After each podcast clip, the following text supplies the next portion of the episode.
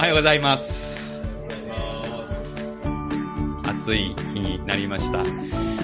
暑さに負けそうになりますね。まだ6月なので、うんこれ、この先どうなるんだろうちょっと心配さえしてしまいますけれど、えー今日はまず子供たちに謎解きゲームをしたことがありますかっていう質問をしたいんですけど、謎解きゲームわかりますかやったことある人ある。ない、ない人いる。あ、いますね。あの、なんだろうな。クイズみたいな、暗号みたいのがこう紙に書いてあるシートを最初にもらって、で、こう考えて解くんですよ。そう解くと、次行くところが分かって、で、次に行くと、なんかそこにまた謎があって、それ解きながら進んでいくと、なんかこう、宝物がも見つかったり、なんかこう、まあ、いろんな設定があってね、こう、となんかさらわれていたお姫様が見つかるとか、いろんな設定があるんですけど、まあ、そういうゲームがあります。あの、まあ、多分、あの、スイッチとかのゲームの中にもそういうのあると思うけど、まあ、リアルでね、やるのが割と、割と流行ってるんじゃないかなと思います。えーこの間、家族であるテーマパークに行った時にも、そういうのがあって、えー何種類かあったうちの初級編と中級編にチャレンジしてですね、あの、テーマパーク中をあっち行ったりこっち行ったりしてですね、やりました。まあ、好き嫌いはあるかもしれないですけど、まあ、僕は好きなんですけど、あの、なんかこう、溶けた瞬間の快感っていうんですかね、わかったっていうのが、あの、好きだなっていうふうに思うわけです。で、なんでこんな話をしたのかというとですね、謎解きゲームっていうのは、必ずですよ、必ず謎を仕掛けた人がいるんですよ。当たり前ですよね。謎を考えて、作って、やってごらんってゲームになるわけですよ。偶然謎解きゲームが生まれるってことはありえません。ね。あの、それはちょっとおかしな話で、あなんか、道端に広がっていた紙をね、パラッとめくって、これは謎だって勝手に思い込んで、なんか、ここにきっと答えがあるみたいなのやったって絶対答えはないんですよ。謎は仕掛けられてないんだから。で、このことと、私たちがこの住む世界を神様がお作りになりましたっていうことは関係しています。この世界は偶然生まれたのではなくて、神様が見心のうちにお作りになったのだ。聖書はそう教えていて、私たちはそう信じていますね。ということはですね、この世界にはいろいろ隠されているものがあるんですよ。パッと見わかることもあるけど、調べないとわからないことだらけですよね。そして、この世界には私たちが取り組まなきゃいけないいろいろな課題があります。それを神様が仕掛けた大きな謎解きだと言っていいと思ってるんですね。まあゲームって言うと遊びになっちゃいますけど、私たち生きることは遊びじゃないから、まあ真剣にやらなきゃいけないので、ゲームとは言えないけど、でもこの世界は大きな謎解きだいうふうに理解することができますし、そう理解するといろんなことが分かってくる。何しろ神様がお作りになったので、答えがあるんですよ。たまたま世界があるんだったら答えはないかもしれません。でも神様がお作りになったってことは答えがあるんです。例えば今日暑いですね。これ気候の変動のせいだと言われていますよね。で、このなんで地球がこんなにこう気候変動おかしくなっているのか、調べてる人たちいますよね。調べると分かってくることがあるわけです。で、分かってきたら解決策も今一生懸命探していますよね。問題があって、あ、これがまずいんだ。じゃあこれはやめよう。やめたら、その代わりに何かやんなきゃいけない。そうやって私たち人間は一生懸命考えて、社会にある、世界にある課題を解決しようと取り組みますけど、答えがあるかどうかを、どうしてわかるんでしょう？どうしてせ、この、今のこの気候の暑さはまずいから解決しようと思ったときに、それ、答えがあるって信じられるのはなぜでしょうか？それは神様が作ったからです。神様が作ってない、神様いないでたまたまあるんだったらね、答えはあるかどうか、まあ、何度も言いますけど、わかんないんですよ。でも、神様がお作りになったということは、何か、どこか、私たちが知らない何かを見つけ出せば、そして私たちが力を合わせれば、何か解決ができるはずだと信じることができます。これがね、創造の神様を信じるっていうことの一つの大事なポイントなんですね。そして、これゆえに、皆さん、勉強するっていうことの意味があるんですよ。小中高、大学、高校、専門学校の皆さん。勉強って、ね、まあ、好きじゃない人もいるかもしれないけれど、でも、大人になれば必ず、もう、ありとあらゆる課題に向き合わなきゃいけないんです。でその時に、手がかりが必要なんですよ。謎を解く手がかりのような手がかりが。それが今、小中高大学内で身につけていくものですね。それを全部使って、大人はこの社会にある問題を解決していく。まあ、ね、会社で勤めてる人たちは、日々日々その会社に託された使命があって、何か大体問題がありますよ。課題があります。それをどう乗り越えるか。みんな知恵を寄せるわけですけど、答えがあるかどうかが、クリスチャンはしっかり信じられるんです。クリスチャンじゃない人はもうこれはダメじゃないか。もうお手上げじゃないかと思うようなことが起きても、神様が創造された世界なんだから、きっと何かあるって信じられるのがクリスチャンです。そしてそういうふうに信じられるクリスチャンが世界に散らばっていくと、どうなりますか？世界は希望で満たされます。問題はたくさんありますけど、解決の道もあるって信じられる人がたくさんこの国、この社会に増えていくことが必要ですね。皆さんその一人一人になってほしいと思います。だから、勉強嫌だなと思うことはあるでしょうけども、めげずに力をつけていってほしいんですね。今日はこのことをもうちょっと聖書から話したいと思いますので、よく聞いてください。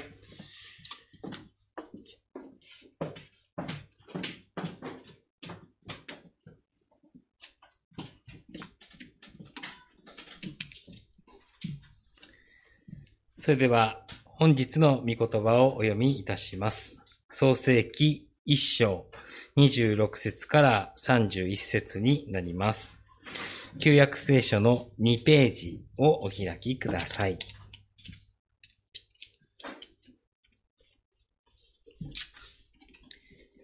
それではお読みいたします。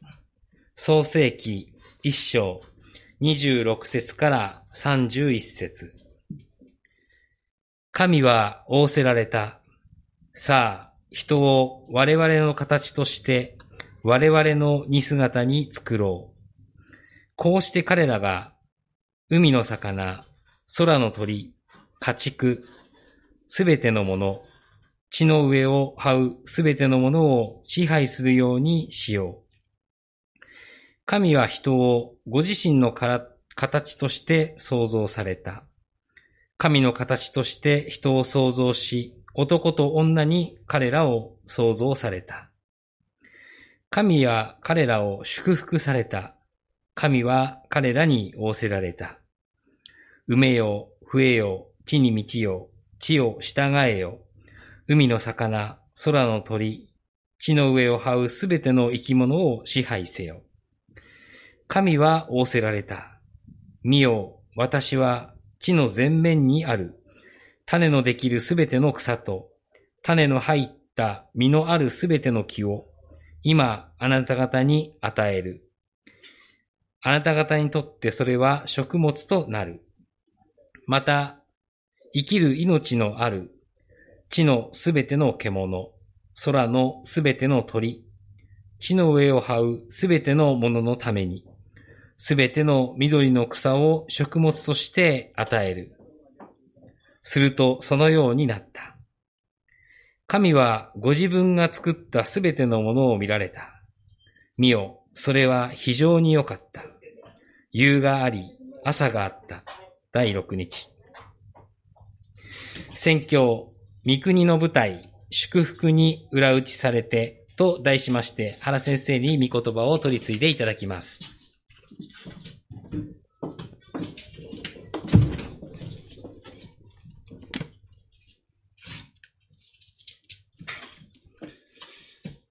皆さんは祝福されています。このことをまっすぐ受け止め、信じられているでしょうか皆さんは祝福されています。ゼカリア書にあるように、神様はあなたの存在を喜び歌っておられる。皆さん想像していますか？自分のことを神様が喜んで歌っていてくれる。それほどに自分が愛され、祝福されているんだっていうことをしっかりと握りしめておられるでしょうか？全世界の創造者があなたのことを我が子と呼んで今日も生かしていてくださる。あなたは祝福されています。このことを心から信じられているでしょうか？明るい日差しの下でのびのびとその心はしているでしょうか？呪いの影に引きこもっていないでしょうか？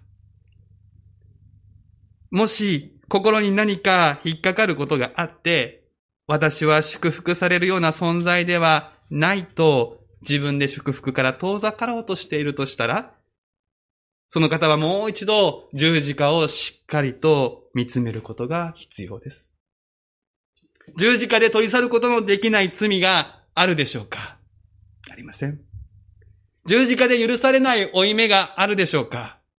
ありません。十字架で癒されない傷があるでしょうか？ありません。私たちの主イエス・キリストの父である神が褒めたたえられますように、神はキリストにあって天井にあるすべての霊的祝福をもって私たちを祝福してくださいました。パウロはそのように歌いました。すべての祝福をもって私たちを祝福してくださった。私たちの祝福は、キリストイエスにあって揺らぐことがありません。微動だにしません。私たちが先週一週間、お祈りおろそかにしたなと思うことがあったとしても、見言葉一ページも開けなかったなということがあったとしても、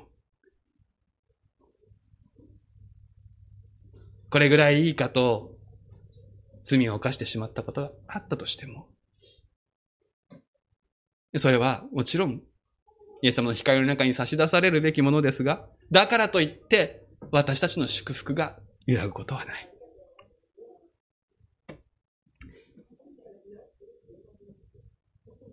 でも、逆に言うと、イエス様がもしいなければ、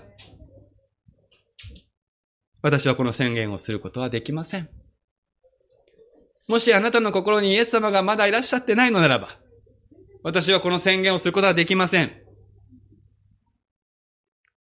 イエス様が来られなければ、皆さんは祝福して、祝福されていますと宣言することを私はできませんでした。イエス様が十字架にかかり蘇ることがなかったら、私たちは今、呪いのもとにありますと宣言しなくてはならない。ならなかった。そしてそれだけではありません。この創世記一章の御言葉を私たち正面から受け止めることができなかったんです。なぜか。創世記この一章は、神は彼らを祝福されたというこの事実に基づいて語られているからです。今日は一章26節から読んでいただきましたが、今日は28節の言葉に、ここにフォーカスして話をしたいと思っていますが、神は彼らを祝福された。この最初の一行、一文。これがとても重要です。もし祝福が曖昧で不安定であれば、私たちはその先を聞くことができないのです。もし、私たちが祝福されているという確信が持てないならば、この話は過去の大昔にそういうことがあったんだ、というだけで、私たちと関係の切れたお話です。でも、イエス様が来られました。イエス様が十字架で私たちの罪、呪い、死を身に受けて、祝福で包むために蘇ってくださった。だから今私たちはこの人類に与えられた最初の命令を共に聞くことができるんです。逆に言うとですね、イエス様が私たちの罪のために死んで蘇ってくださったのは何でか、それは何のためだったかというと、私たちがもう一度この創造の物語の原点に戻って、この御言葉を自分への御言葉として聞く、聞かせるためだったということができる。この創世記一章28節の御言葉こそ、神の国の入り口なのです。この創世記一章28節の御言葉、人類への最初の命令を受け止めることが、神の国の入り口なんです。創世記一章というのは単にこの物質的な世界が始まったその始まりを記している単なる歴史記録ではありません。この世界が神の世界であり、神の国として始まったものだという宣言なんです。創世記一章一節からここまでページをちょっとめくってこんなことが書いてあったな、多くの人は知っていることだと思いますけれども、思い出してみると、何をしているか、神様は言葉を発し、そして被造物がそれに従っていくっていう様子が語られていきますね。神が語り、それに従ってことが動いていきます。これは王様の命令に部下が従っていく様子と重なります。王様が部下の名前を呼び、仕事を与えて、立場を与えて、そして使わしていく。そして王宮を出ていく。まあ、そういうシーンと重なります。この国に今、王宮制度がありませんから、なかなかイメージがつかないかもしれませんけど、韓流映画のドラマが好きな人は割とそういう王宮系のお話あるんじゃないかと思います。私は今子供と一緒に中国の真の始皇帝誕生物語の漫画を読んでるんですけど、まあ、あれだとそういう場面よく出てきます。王様が人を集めます。部下を呼びます。タイトルを与えて、仕事を与えて使わす。まあ今で言えば、会社の事例交付式のようなものだと言ったもいいかもしれません。まあもっと荘厳ですけれども、ここで言われていることは。太陽や月、これは大臣のような存在ですね。神の命令を受けて、委ねられた世界を治めるものとして描かれている。昼と夜と司れそして人間もまた大臣のような存在、そして描かれます。今日は詳しく学びませんけど、神の形というこの言葉は、その大臣のようなあ意味あの立場を意味する、そういう言葉であります。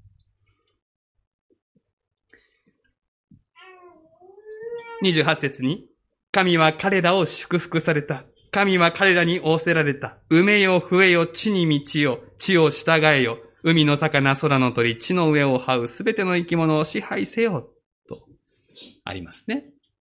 この支配せよという言葉がキーワード、鍵を握る言葉です。支配という言葉は神の国の国という言葉に関係が深い。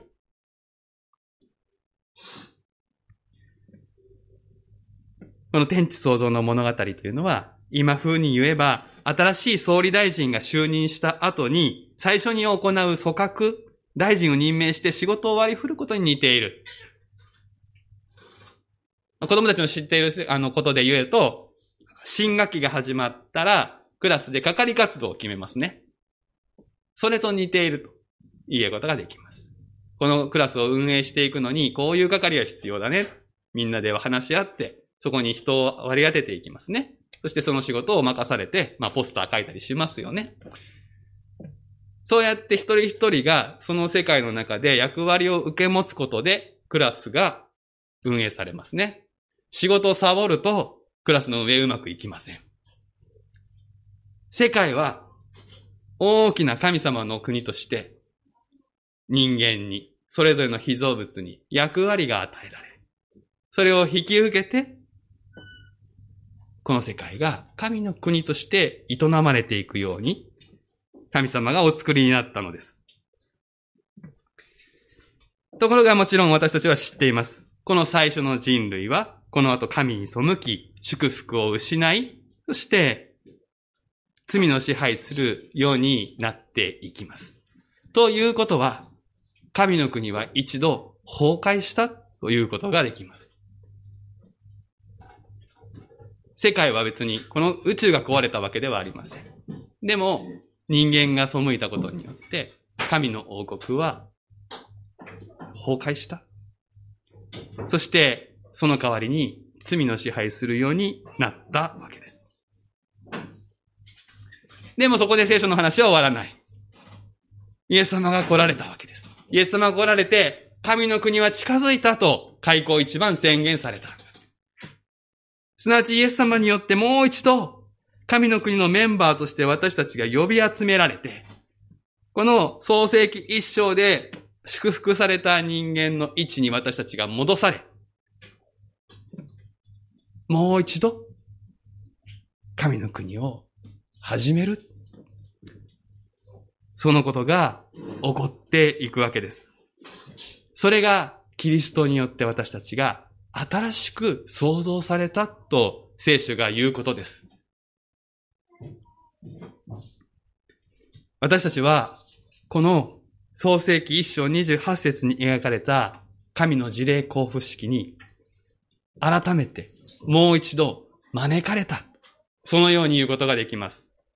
洗礼を受けるとき、そんなことを思わなかったかもしれませんけれど、洗礼を受けるというのは、新しい人類として、新しい人間として、生まれ変わった人間として生きるということですよね。新しい誕生の場面です。それは、まさにこの一章二十八節の祝福に戻って、この御言葉を受け取って生きていくということであるわけです。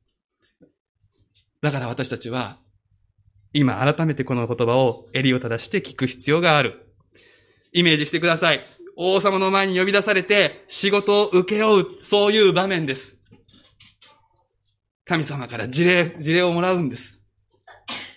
あるいは職務委託書をもらうんです。ミッションをもらうんです。謎解きの手紙をもらうんです。なんて書いてあるか。三つのミッションが書かれています。一つ目は、埋めよ、増えよです。二つ目は、地に満ち地を従えよ。そして三つ目、海の魚、空の鳥、地の上を這うすべての生き物を支配せよ。三つのことを三つに分けてお話ししていきますが、まず私たちに託される一つ目のミッションは、産むということなのですが、この言葉を学ぶと驚きます。驚きました。産むのですから、まあ、出産すること、子供を産み育てることが言われてるんだろうなと理解できますよね。それはもちろんそうなんです。ところが、このヘブル語は特別なヘブル語が使われていて、ただの妊娠出産の言葉ではない言葉が選ばれてるんです。そういう言葉は他にいくらもあるんですけど、ここではなんとこのパラーという言葉は、実を結ぶっていう言葉が使われてるんですよ。だから、埋めようって聞くとなんかね、こう、赤ちゃんを産むことだけしか思い浮かないかもしれないんですけど、これ、ヘブル人は、実を結べって聞いたんですよ。全然違うと思いません？もう、これ、開いてびっくりでしたけど、辞書を見て、えー、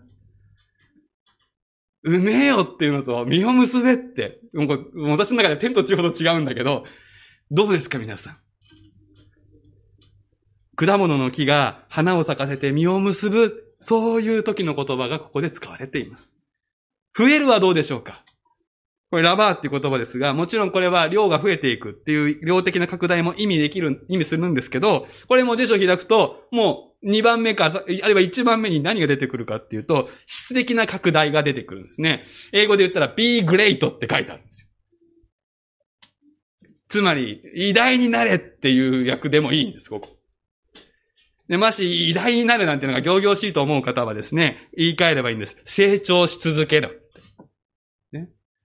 偉大な人ってのは成長し続ける人ですから、成長をやめた途端にその人の影が陰っていきますけど、成長し続けよって言い換えることができます。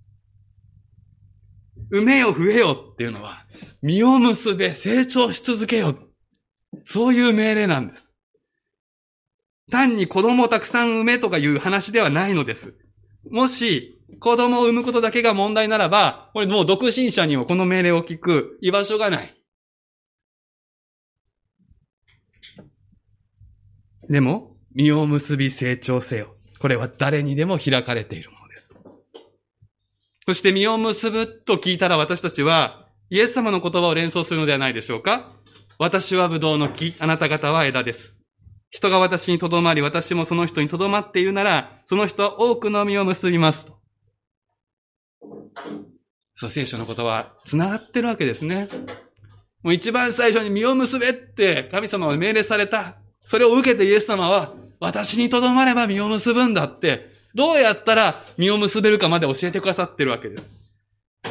もう人間としてのこれ成熟ということですよね。人間の器が問われてるわけです。単に子供たくさん産めたからこれで OK みたいな話じゃ全然ない。いや、むしろです。親になった方はわかると思いますけど、自分が成熟成長しなければ子供を賢く強く育てることはできないんですよね。子育ての中で私たちは、大人は、親は、自分の限界足りなさ、幼さに向き合わされ、そして、そこから私たち強くされて、どうにかこうにか子育てさせていただく。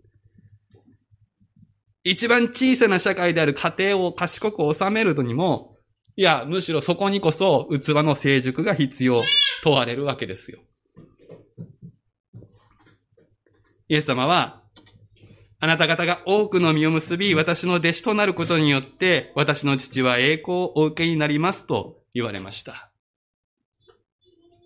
梅を増えよに従って私たちは生きるならば、神様に栄光を返っていくんだ。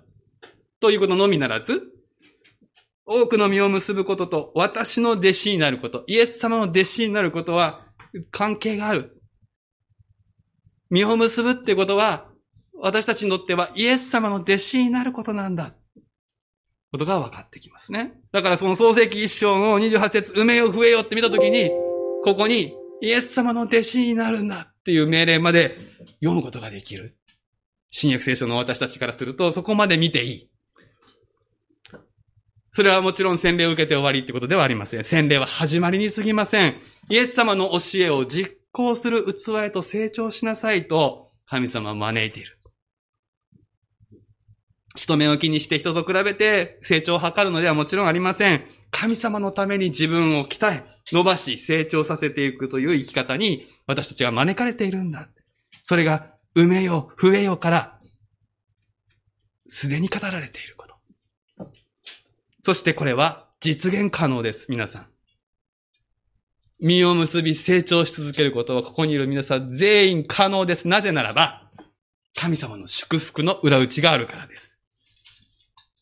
神様の揺らがない祝福があるから可能なんです。神は彼らを祝福された。神は彼らを祝福された。そして神は仰せられた。埋めよ、増えよ。この順番が大事です。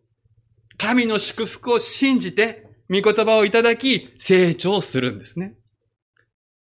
そしてこのことが、神の支配、神の国がこの地にもたされることと、御国が来ることと、こう、リンクしていくのも見えてきます。私たちを、神様は一人一人を一本の木として見てくださってるわけですよ。この世界が荒野だとすると、そこに私たち木を植えてくださるんです、神様は。一本一本育ててくださるわけです。永遠の木として育ててくださるんですよ。そしてそれが木陰を作り、実を結んで果樹園になっていく。神様そういうふうに世界を見てるわけです。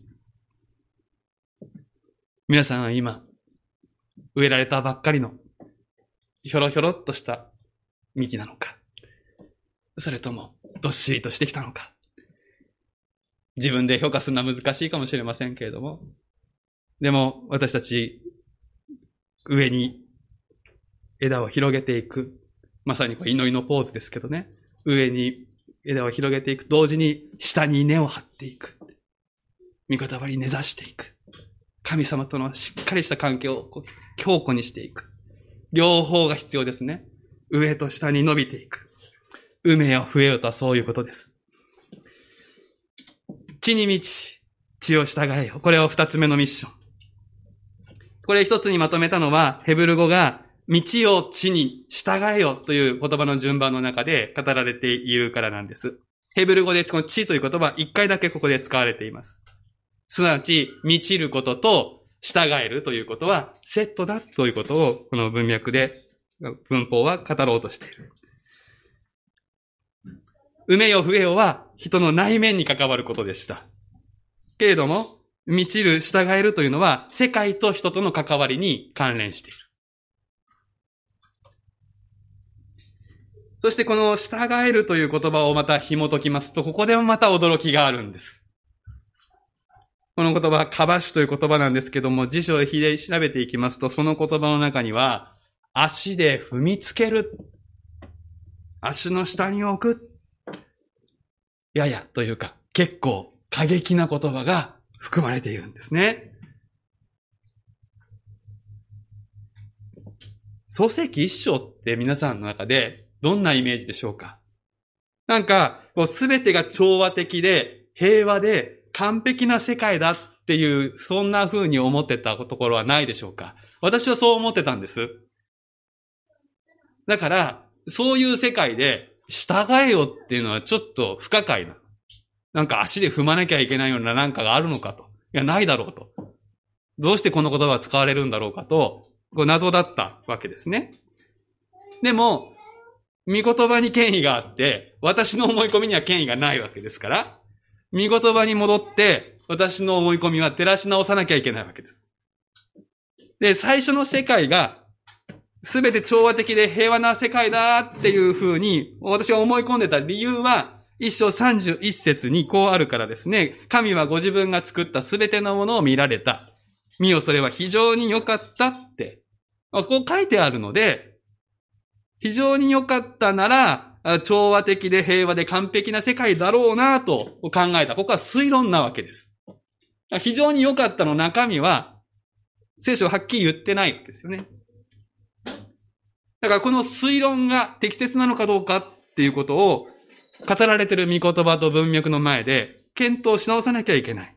そして考えてみると、道よと言われていることも、また、そうかと腑に落ちるところがあるわけですね。すべてもし調和的で平和で完璧な世界であったならば、なぜ人類はこの地に満ちる必要があったのか。満ちるって言葉は、そこに何か賭けがあって、足りないところがあるから、果たすべき仕事や役割があるので、そこに行けと。そういう意味を持っているわけですよね。そして、従える。足で踏む。何か困難な仕事が待っているかのような言葉遣いであるわけです。地に道を地を従えよって。で、ここで注意深い理解が必要なのですが、聖書は人間が神様に背く創世記3章まで世界に罪悪がなかったってことをはっきり言ってます。ですから、創造の始めが何か善悪の入り混じったこう今の世の中のようなものであるかのように理解することは間違いです。でも、世界は善悪だけで論じられるほど単純ではない。それはわかると思います。白と黒だけで全て片付くわけではないわけですよね。まあ、それなんて呼べばいいかってのは私の中でまだ答えがないんですけど、その、善でも悪でもないけれども、何か。まあ、今日はそれをあえてチャレンジングなことっていうふうにしか言わないんですけど、善でも悪でもないチャレンジな部分がこの世界にはそもそもある。あった。漱石の言葉遣いを総合するとそのように判断することになります。すなわちこの世界は人類によって収められること、従わせなくてはならない何かをもって始まっている。つまり非常に良かったという神様の計画、この世界に対するご評価は、私たち人類が仕事をする余地をも含み込んだ総合評価である。神様は人類が、私たちが神の祝福の裏打ちによって人格的に成熟成長しながら、世界をより良くすることができるものとしてお与えになったっていうことです。なんかもう最初から神様が綺麗な完璧な世界を作って、それを人間が乱しちゃいました。みたいな。そういう発想を私は持ってたんだけど、それはどうやら聖書的ではない。最初からこの世界には何かチャレンジングな、私たちに委ねられたやるべきことが入って含み込まれて、よしなんです。神様はお一人で何でもおできになるお方ですけど、あえてチャレンジの多い世界を作った。ということができると思います。そして人間がこの世界の中で神様の祝福のうちに働くことで、世界を発展させるようにされたわけですね。だからさっき子供たちに言いました。この世界は神様からもらえた謎解きゲームみたいなものだと。世界は謎で満ちているのです。私たちは世界にある様々なものを見つけては、これを活かすにはどうしたらいいだろうって考えて、そしてそれにトライしながら、この謎を、世界の謎を見出しながら、用いながら、世界を発展させてきました。それことは決して神様の御心から外れたことではない。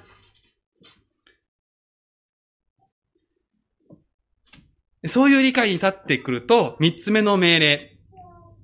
海の魚、空の鳥、地の上を這うすべての生き物を支配せよという言葉にびっくりする響きが加わるんです。私、この御言葉あんまり今までスルーしてきたんですね、この部分。ところが考えてみますと、この海の魚、空の鳥、地の上を這うすべての生き物って、これ全部人類にとって魚しがたい存在の代表なんですよね。海の魚、簡単に漁せる人いませんよね。いや、いないんですよ。今年カツオが大量らしいんですけど、それがなんで大量なのかはまだ謎が分かっていません。取れちゃったっていうだけです。で、魚釣りする人いると思いますけど、魚釣りってもうなんか、バトルだって、ね、大体言います。勝負だってやりますよね。こういう、海の潮目を読んでとかね、いろいろこう、やらないこといっぱいあるわけですよ。簡単じゃない。鳥もそうですね。皆さんだか鳥飼ってらっしゃる方ありますけど、鳥とね、私たち意思疎通できるんですよね。時間かけて愛を注ぐと。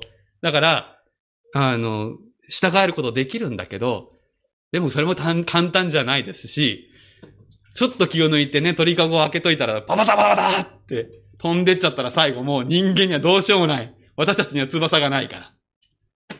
この、この空の鳥っていうのはね、ただの鳥だけじゃなくて、羽のあるもの全部刺すことができるんですよ。だから、ね、多くの女性の皆さんは、こう、バタバタ系嫌いじゃないですか。漁せないからね。ああ、行ってくれとか、ここに来いとかできないでしょそして、地を這うすべての生き物ですよ。これ、家畜が入ってない。26節にはね、家畜が入ってるんですけど、28節は家畜があえて除外されてるんです。つまり人間には簡単に手の付けられない地をうごめくあれやこれなんですよ。これも女性の多くの皆さんは嫌いかもしれないけど、ガガガガって。嫌でしょあれ。言うこと聞かないから、簡単には。それを支配せよってここで3つ立て続けに言われてるってことは、これね、最終ゴールラインなんですね。この世界の中のうごめく魚しがたいものの三大代表選手がここで語られていて、人間にとって、いや、神様、それは無理でしょうと。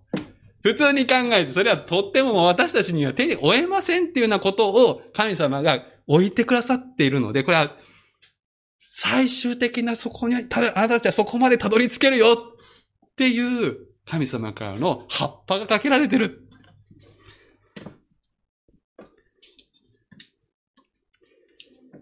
世界は大きな一つのシステムであります。そしてそこに簡単には魚しがたいものがうごめいていて、創世記はそう語るんです。そして神様はそれを人間に収めさせたいっていう見心を示している。そこに私たちは、この謎を解き明かし、どうしたらこれが可能になるのかっていうことを学習し、探求するってことが、あの、求められてくるわけです。神様がお作りになりましたから、この世界は隅々まで神様の愛のご性質、知恵のご性質が注ぎ込まれているわけです。謎は謎で終わらないんです。ちゃんと解き明かせる。人類はこの知恵、神様の隠された知恵、つまり本質や性質を見出していく。これが勉強です。学習です。研究です。そうしていくならば、この世界を収めることができるようになってる。隠されてるんです、でも。ワクワクする世界だと思いませんか？私たちはそういうところに置かれているわけですよ。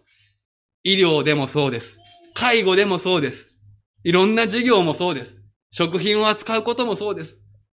どうしたら美味しくなるのかって答えがあるんですよね。でも隠されてるんです。簡単にはわからないんです。どうしたら治るのか今ね、難病と言われているものもいくつもありますけど、でもそれに果敢に人類は取り組みますよね。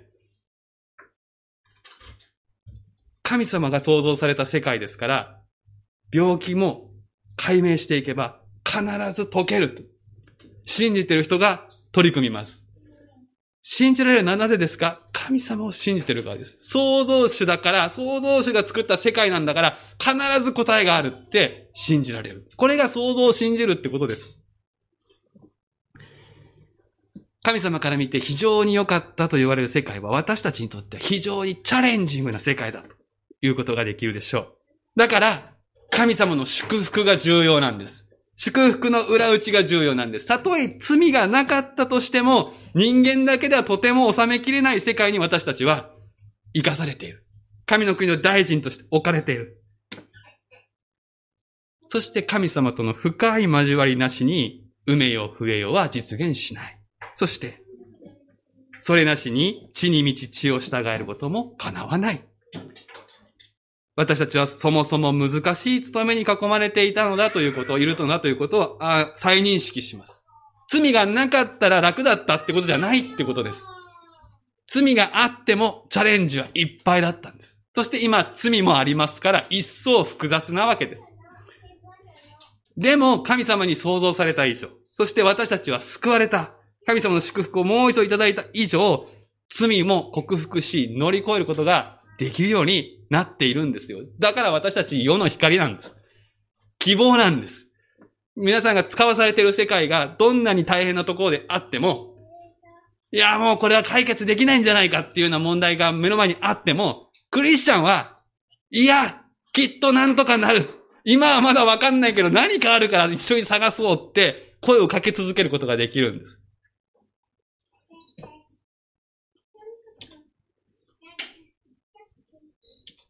この世界が神様によって創造されたものであると信じるならば、この被造物に隠された神様の定め、本質を見出して、それに従って収めていくとき、そこには神の国が不思議と広がる。